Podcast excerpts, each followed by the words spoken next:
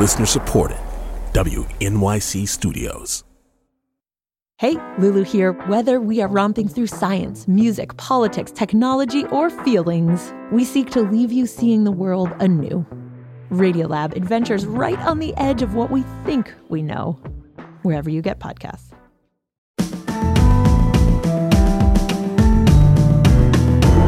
From WNYC Studios, I'm Brian Lehrer. This is my daily politics podcast.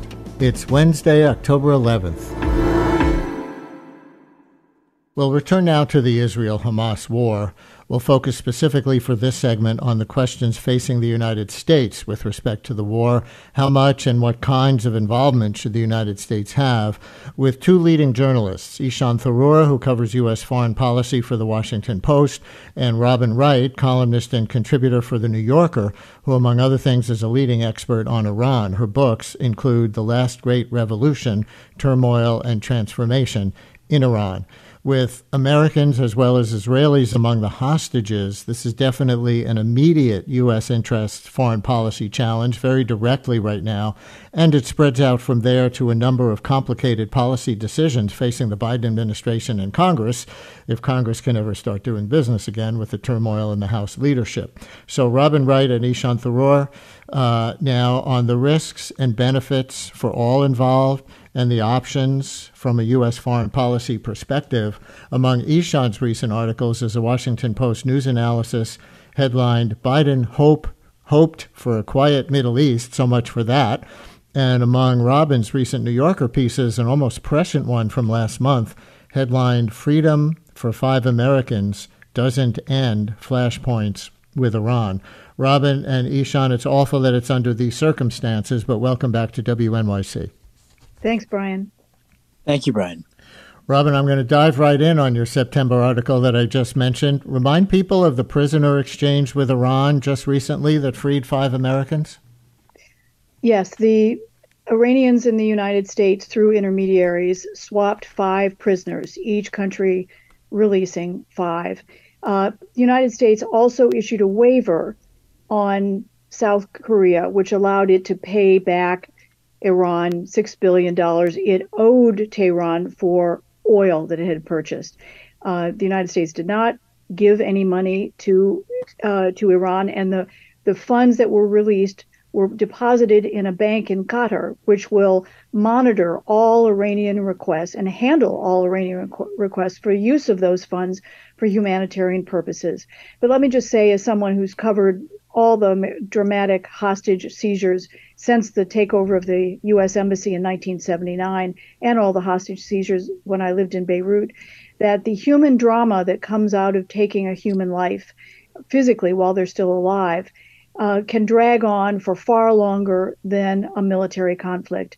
These are, uh, this gives Hamas extraordinary leverage in what it demands. Remember that uh, Israel once engaged in its own swap for one Israeli soldier named uh, Gilad Shalit, Shalit uh, and in exchange released almost 1,100 prisoners. So, uh, with more than 100 lives, maybe even up as as many as 150, the price exacted for their release is likely to be very steep.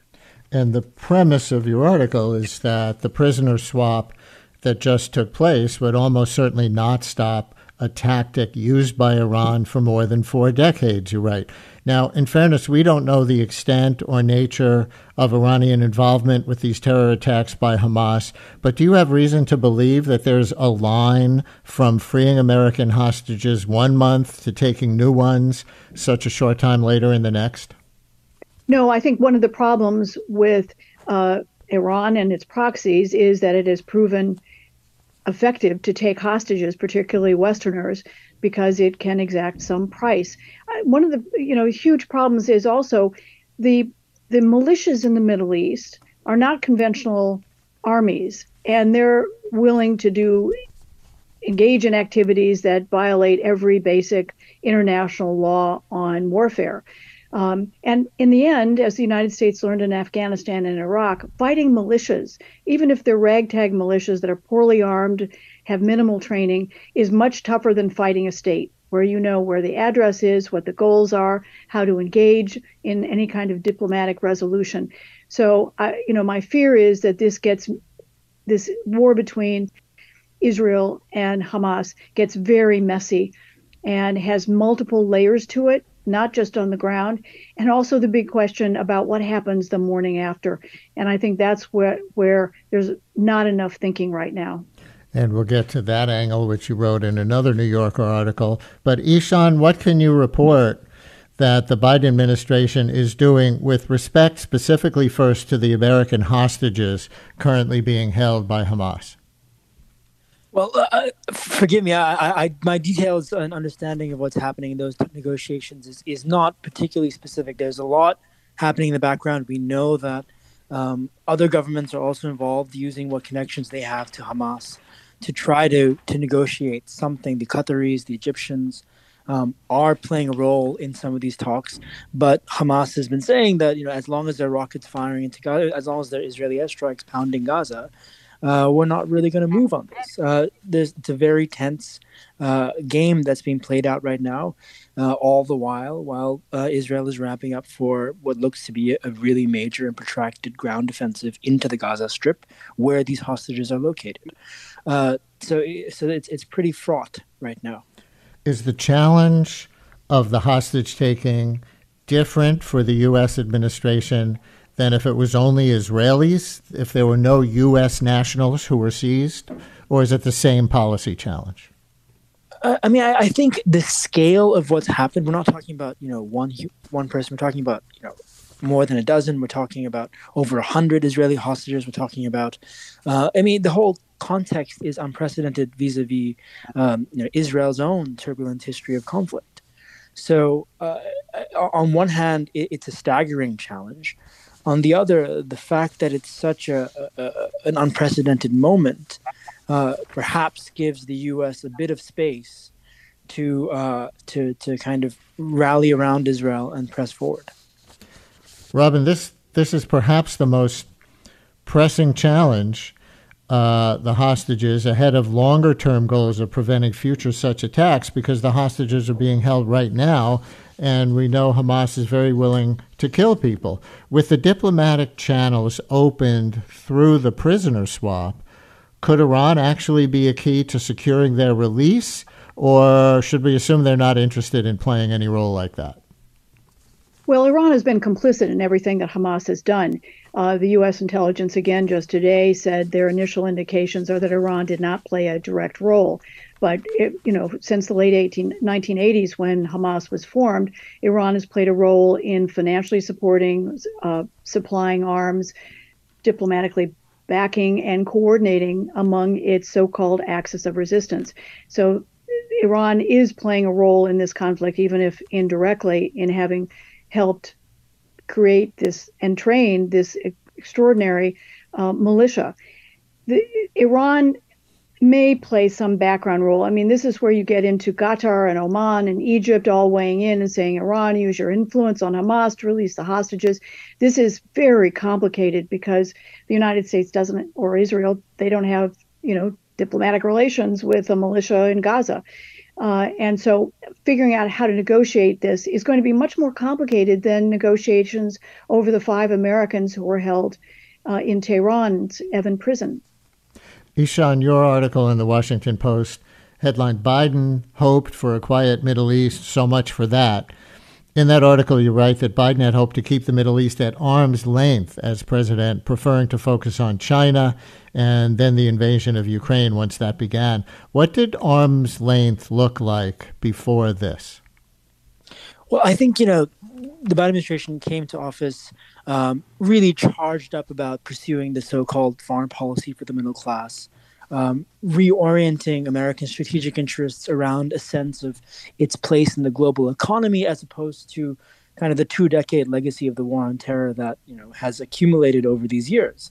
And uh, that looked, and, and then I think at the same time they also recognized that the Middle East was was really complicated and made all the more complicated by certain decisions uh, by the Trump administration. And I think first and foremost, when you look at what they saw in Israel, um, they they saw a situation where kind of the ghost of the two-state solution um, was was barely floating around at this point. Uh, they saw a situation at that time when Benjamin Netanyahu was out of office, and there was um, a, a, kind of motley coalition government that they could potentially work with, but they embraced the process the Trump administration had begun of these normalization deals, not necessarily because they they were that invested in the normalization deals per se, but, but because it seemed like a, a, a, a, a vehicle through which the Middle East would sort itself out. You know, an administration official specifically told me once that we think the Middle East is sorting itself out, and and you could see that say in the way Saudi Arabia and Iran achieved a kind of rapprochement that was facilitated by the Chinese. That was a bit awkward in Washington, but if you talked about administration folks, they didn't mind so much. Uh, and then you could see that uh, the situation in in vis-a-vis the Israelis and the Palestinians was deeply complicated. Uh, you you saw eventually when Netanyahu came back to power, an extremist right-wing government, uh, really inflaming the situation in the West Bank. But as far as the Biden administration was concerned, it didn't feel like it had the levers it could really pull to change Netanyahu's behavior or the behavior of Netanyahu's allies, and uh, it didn't want to expend the political capital it need, that would be necessary to push them because partially because of domestic politics here. And and it was focused on China and it's focused on the war in Ukraine. And uh, the headache and the intractable kind of challenge of uh, figuring out what to do uh, with this moribund peace process between Israelis and Palestinians that was not something that this administration wanted to take on at all and now it has to live with the consequences of that and yet, whatever leverage they did have, they seem to be expending toward these normalization deals that you were just describing, such as the one that was in the works with Saudi Arabia. And in fact, I want to linger on this for a minute. Um, I want to play a clip of a moment on this show last Thursday. So that was two days before Hamas attacked. My mm-hmm. guest was former New Jersey Congressman and former Obama Assistant Secretary of State for Democracy and Human Rights, Tom Malinowski. And I asked him about the deal Biden was brokering for Saudi recognition of Israel. And my question, as you'll hear, asks if the Palestinian question was being marginalized too much in that possible deal. This clip begins with my question. If the United States is pushing the Arab countries to normalize with Israel to form a unified front against Iran, which is, I think, one of the U.S. main foreign policy concerns in that context, um, but it leaves the Palestinians without those Arab countries to withhold normalization until something happens for the Palestinians, um, that maybe that's not the morally correct choice either for the United States. It ignores one of the key interests there too much. Perhaps uh, people are alleging. What's your view on that? Saudi Arabia should have recognized Israel decades ago.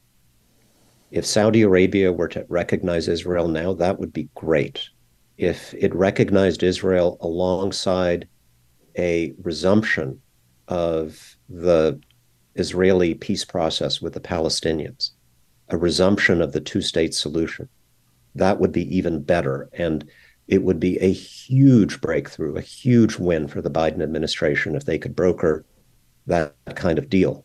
The problem is that the Saudis are also demanding something else. They are demanding, as part of this deal, a defense treaty with the United States that would be akin to what we have with our NATO allies, with Japan, with South Korea, a legally binding promise that the United States will defend Saudi Arabia forever if it is attacked.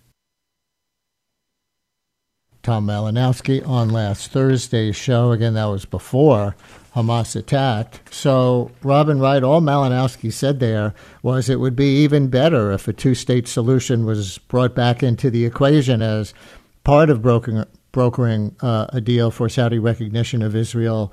Do you know if it was in the way that deal was actually shaping up?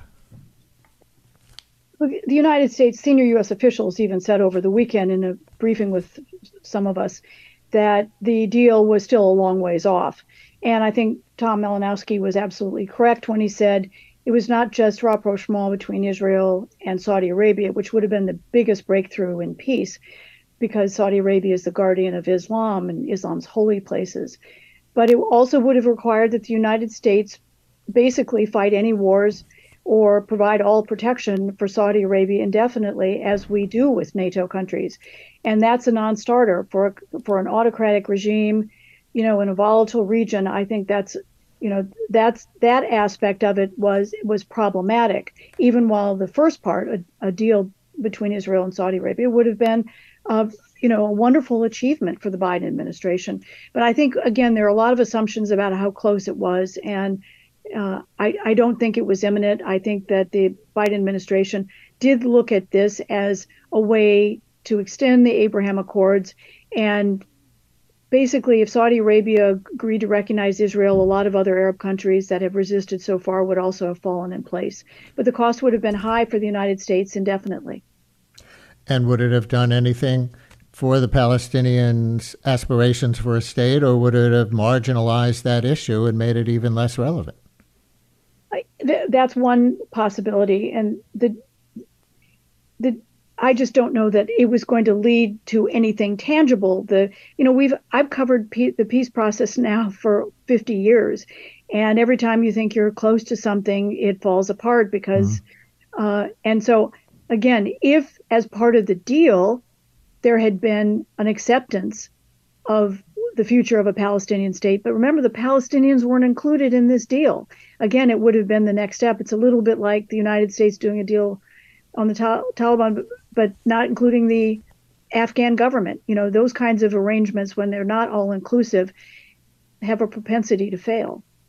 Ted in Brooklyn, you're on WNYC with journalists Robin Wright from The New Yorker and Ishaan Tharoor from The Washington Post. Hi, Ted. Thank you for calling in. Hi, I have something very controversial, but if you were to look at the history of, and I'm talking about just the plight of the Jews here, if you're looking at the history of um, how the Jews are persecuted or captured or whatever, in this case, kidnapped, um, during Auschwitz and some of the other um, concentration camps, they were interviewed afterwards and asked if if the Allies Allies could have come in and bombed those camps to pre- prevent future deaths. Almost, I think unanimously, everyone said they would have sacrificed themselves for that. So my controversial view is that while it's absolutely horrible and everyone wants their loved ones to come home, I think we have to not negotiate with the people who has kidnapped these people, and not at not at all, and it, it, call them collateral damage. But for the future of the plight of the Jews going forward, you have to almost not accept any negotiation because it just incentivizes future kidnaps in the future. Ted, thank you very much. And Ishaan, that of course is a heartbreaking scenario to contemplate, but I think Ted does put his finger on a very real policy dilemma for anyone in a hostage situation. Uh, do you incentivize more hostage taking by giving the hostage takers anything in a negotiation for the hostages' release? Is the Biden administration grappling with that di- dilemma in any particular way that uh, that you know of? I mean, I think I think obviously these are very pressing and emotional considerations that are on the plates of a lot of policymakers here. I think even more so among for the Israelis, of course. Uh, the the Israelis have already set the precedent, you know, as as Robin mentioned earlier with the, the episode surrounding Gilad Shalit, of you know one person for hundreds of Palestinian prisoners, and I think Hamas um, appears to want a similar kind of ratio of releases because uh, there are you know hundreds of Palestinian prisoners kept in for various reasons in various contexts uh, in Israel. Uh, so uh, I think, but but also we are in a scenario that is fast moving, and um, uh, the, the, suggestion that you know Israel or wh- whoever should be bombing and pummeling the Gaza Strip and accept uh, the collateral damage of hostages and civilians there. Uh, that's a pretty controversial statement, and I, I, don't know if there are others that would necessarily agree with that. I want to play a clip of President Biden from his speech yesterday, and obviously he was expressing nothing but solidarity with the Israelis, but he also did raise this that he said he told to uh, Israeli Prime Minister Bibi Netanyahu. I told him the United States experience what Israel is experiencing, our response would be swift, decisive, and overwhelming. We also discussed how democracies like Israel and the United States are stronger and more secure when we act according to the rule of law. So, Robin, how do you hear that portion uh, of Biden's speech yesterday? Is he warning Netanyahu against acting within the laws of war? Is he asking him, what's the relationship there, and what do you think Biden wants? Well, in the past, when we've had these kind of skirmishes or smaller skirmishes between Hamas and Israel, the White House has said in strong language they want restraint by everyone. And you didn't hear that in President Biden's uh, mm-hmm. speech yesterday. Uh, so I, you know, I think there's a deep concern in Washington about how this war could degenerate into something that is such a pure bloodbath. I mean, you've had over 2,000 that have been killed on both sides of the divide already, and how many more will die down the road. And I think he was t- talking to both movements, or both sides, when he, you know, talked about or mentioned the rules of war. Uh, I, but again, it's very striking that he did not call for the kind of restraint and allowed and encouraged um, Prime Minister Netanyahu to act with force and decisive decisiveness. And so, Ishaan, I'll give you the last word for you who covers U.S. foreign policy explicitly. Um, Congress, or the House, I should say, may or may not elect a new speaker for today. Are there implications for the U.S. response to the situation in Israel right now of this vacancy? I would not overstate it. I, I think um, right now the U.S. Is, has a pretty easy role insofar as it's it's rallying by, behind Israel, offering a show of unity. It's very easy for any Washington politician to do. The big questions, as Robin alluded to, are are you know even after if if Hamas is defeated, even after this war ends, um, the fundamental issue of what happens between the Israelis and Palestinians. How do you reckon with the absence of a Palestinian state, with the absence of Palestinian rights? Uh, those are challenges that all U.S. politicians, the majority of Congress, have put their heads in the sand about for decades or for years, and and that needs to be addressed if you know there's going to be any actual peace. Ishaan Tharoor, foreign policy correspondent for the Washington Post and Robin Wright, contributing writer and columnist for The New Yorker and joint fellow at the Woodrow Wilson Center and the U.S. Institute of Peace. That's our conversation for today on U.S. foreign policy choices with respect to what's going on in Israel and Gaza now. Thank you both for joining us. Thank you, Brian.